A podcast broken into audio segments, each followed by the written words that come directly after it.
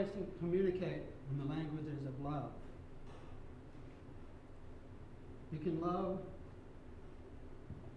with the language of touch. You can love with the language of giving. You can love with the language of the word. And you can love with the language of doing. When I was growing up, we had our dinners in the dining room of a New England salt box house built in 1670. Hmm. And like much of the rest of the house, the dining room was entirely in, all in wood, nearly blackened with age. You come in and the wide floorboards were just worn smooth with centuries of use and glowed under the layers of boiled linseed oil. And low overhead were the adze hewn beams that supported the second, creaking second floor. And wrapping around the walls, the wainscoting reached floor to ceiling high. And on those walls danced the shadows of the family of six eating by candlelight. And behind my father, in the darkness, the shadow, you could just make out a painting by the light of the fire and the hearth. This painting was a portrait of a forgotten ancestor, all dressed in black. There was this in the in the flickering firelight, you could see this this little shimmer of a face, almost like a a um, a ghost. But every time my father, that ghost would be watching us, our us eating and watching for our manners. Every time that my, bo- my father bent down to carve the meat. My father was a self-made man. He had started up his own business of, make, of translating books for third world countries. And when he retired, his company had spread out to 30 other countries. It was his way of fighting fascism. For when he was a boy of 12 years old, World War had given enough reason for this passion. My father was a was a frightening Charles Dickens character. He had barrel-chested man, very composed. But to this day, I've never seen anybody so enki- entirely clueless around little children. Decided they should be disciplined from day one. I've never heard him say, I love you to anyone. Maybe the closest I heard it was towards the end of his life when I heard him say over the telephone to me, Give my love to your family and keep some for yourself. His humor is subtly hidden for those who listened. God was also incapable of any affection. Any affection he got, he would just quickly shrug it off. And if he wasn't wearing his glasses, he had them hanging on his chest, even when he came back home after a long trip. And that way, we boys could never really hug him without fear of breaking those glasses. Perhaps I carried his code that children were meant to be seen, not heard, too close to my heart. I never became comfortable with the free use of words. So I became expressed myself through my hands and making things and fixing and painting and drawing and sculpting. And through these mediums, I found that the word was not always the only way to express something. For in my view, it seemed, in my view, it seemed that it wasn't the word, it was what you did that told the truth of things. Later on, my father tried to draw me out of my quietness, and he, but already it was too late.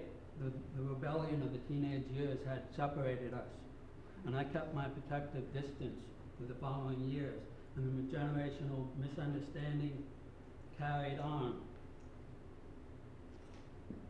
But all through those decades, my father seemed to know where I was, and he would hand me a book, and time and time again, he would reach me. He also tried to reach me through the spoken word, but already the footprint of the, the footprint of the formative years had been made, and I was comfortable with being quiet.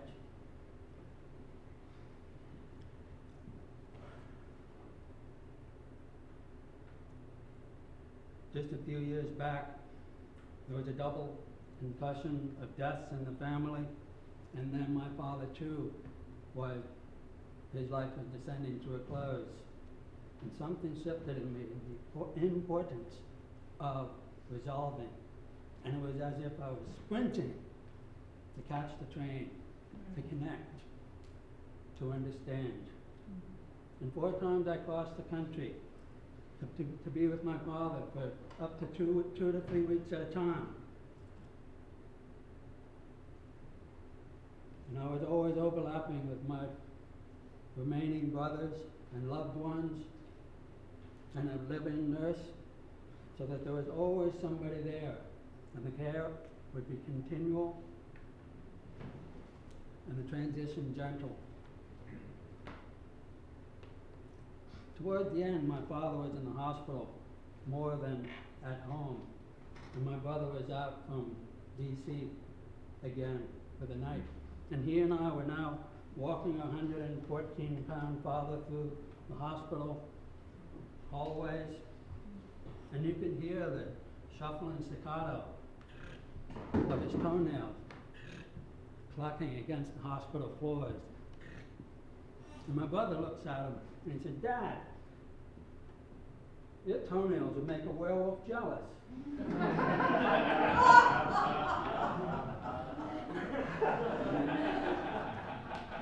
My dad says, I know there's nothing I can do about it. I can't even reach my toes anymore. I can't get anybody to, any nurse around here who'll cut them. And if I put socks on, I'll just make holes. Indeed, his toenails were something else. They were more like claws arching their cracked and chipped blunt end to clack against the hospital floors as we moved back to the den of his room. A few days later, I went in to visit my dad, and an awkward conversation touched on regrets and sorrows that he had. And so quickly, I told him a story that a friend of mine had the opportunity of meeting the Dalai Lama. And the Dalai Lama had told him, You Westerners are always beating yourself over the head. You're always saying, I should have done this, or I could have done that. Or maybe I should have done, but we in the East, we just say, it just is. And I told my dad that when I heard that story, I felt an enormous relief. And the tiniest of smiles washed over my father's face as he closed his eyes. And that smile was there long after he fell asleep. A week later, I picked up my other brother coming in from Ireland, and we went to visit Dad in the hospital. And from his bed, was facing west on a big bay view window. And from his angle, he couldn't see the unremarkable silhouette of skyline, but he could see these stunning, billowing clouds racing through the sunset. And on the windowsill, there was this bright red apple next to a vase of lilacs that we brought from home. And I took that apple down and cut a slice. And Dad's hand came down the moment I was going to give it to him.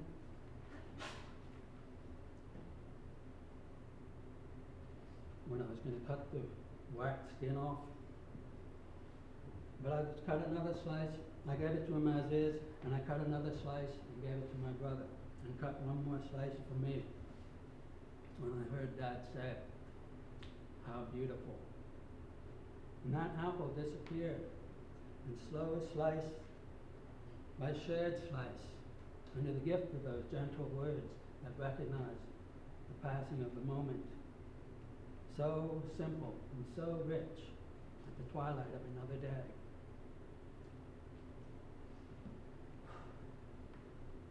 As we were leaving, I told my brother about the observation of Dad's toenails.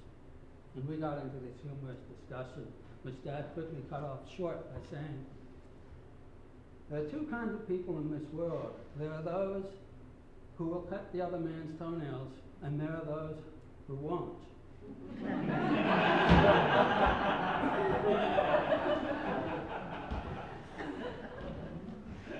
At home, I looked to the side table by the wood stove and found my mom's arsenal of manicure equipment and took some of the heavy duty tools of the trade.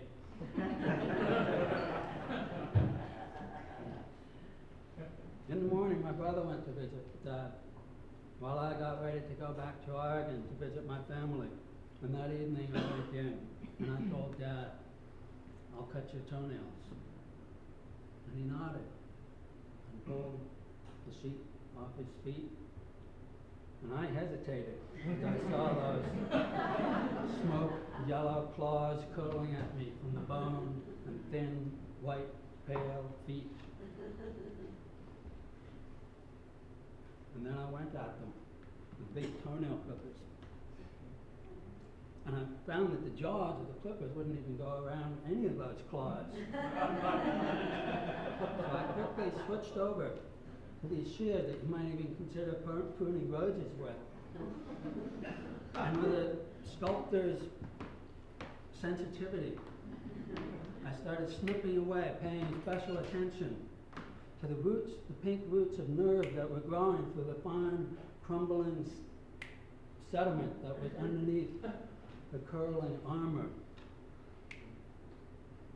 And with disgusted fascination, Uh, I was snipping away through these exploding clouds of white powder.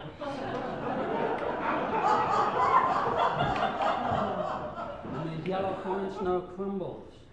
And missiles of toenails was just flying across the room, hitting, across, hitting the, the far wall with a satisfactory flash. and when I was done, I wiped the bed sheet free and looked down at floor. And I could have been at the local movie theater watching the, the credits coming up. But the floor was just entirely covered with popcorn-like toenails. And my clothes were covered, my shirt, and I leaped up and brushed myself off, and I went over to the mirror and just started taking toenails out of my and my eyebrows, and I looked over, and there's Dad, and he's got a glimmer of humor in his eyes, and he nods his head once in gratitude. And as I was leaving that night, I said, I don't think I can ever eat popcorn again without thinking about your toenails. and he closed, he smiled, he closed his eyes to the darkness and cinema theater floor of his room. That moment was perhaps the most I had ever touched my father. Mm-hmm. The next day, I was going into to the airport and I stopped in. And I said, How are your toenails? My dad said, I don't know, I haven't even looked at them yet. I said, Well, at least I got them done. And my dad looked straight at me and he said, It may be all that you can do for me. And I knew then that the silence of the doctors in those past days is bad. And knowing that I may never have another chance, I said, I want you to know that I'm enormously proud to have you as my papa. And he shrugged and said, What? And I knew then that this was probably the only time I could ever say, I love you, in a language that my father could understand. And so, choked, I repeated, I want you to know that I'm enormously proud to have you as my papa. And he closed his eyes to the flood of one tear. And he fell asleep under the comfort of those words. And I sat there watching him and thinking of all these collective moments that I've had with my father. That he was a master of subtleties, who is a huge vessel of emotions,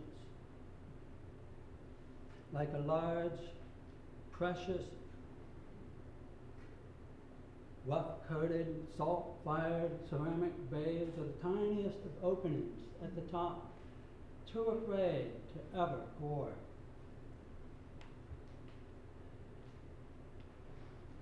The long goodbye at times was incredibly beautiful to me, but at such a heavy price.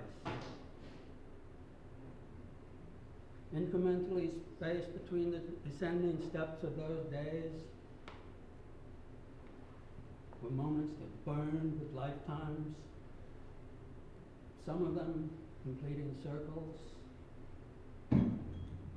some of them splicing with time to take wing like a caged bird finally freed. Some of them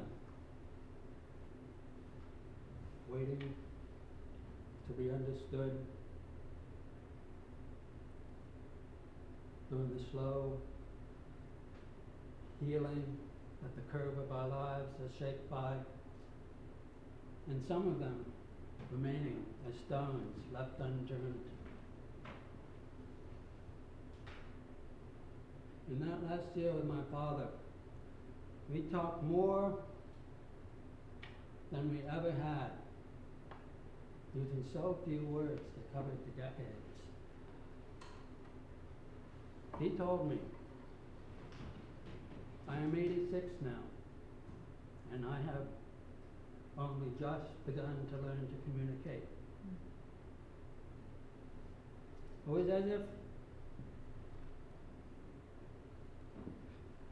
my entire body was humming on tiptoes of sensitivity, so, so open to what remaining gifts hmm. of life there was. And in the end, I knew that I had caught the train of connection with my father just before he died. And then he was gone.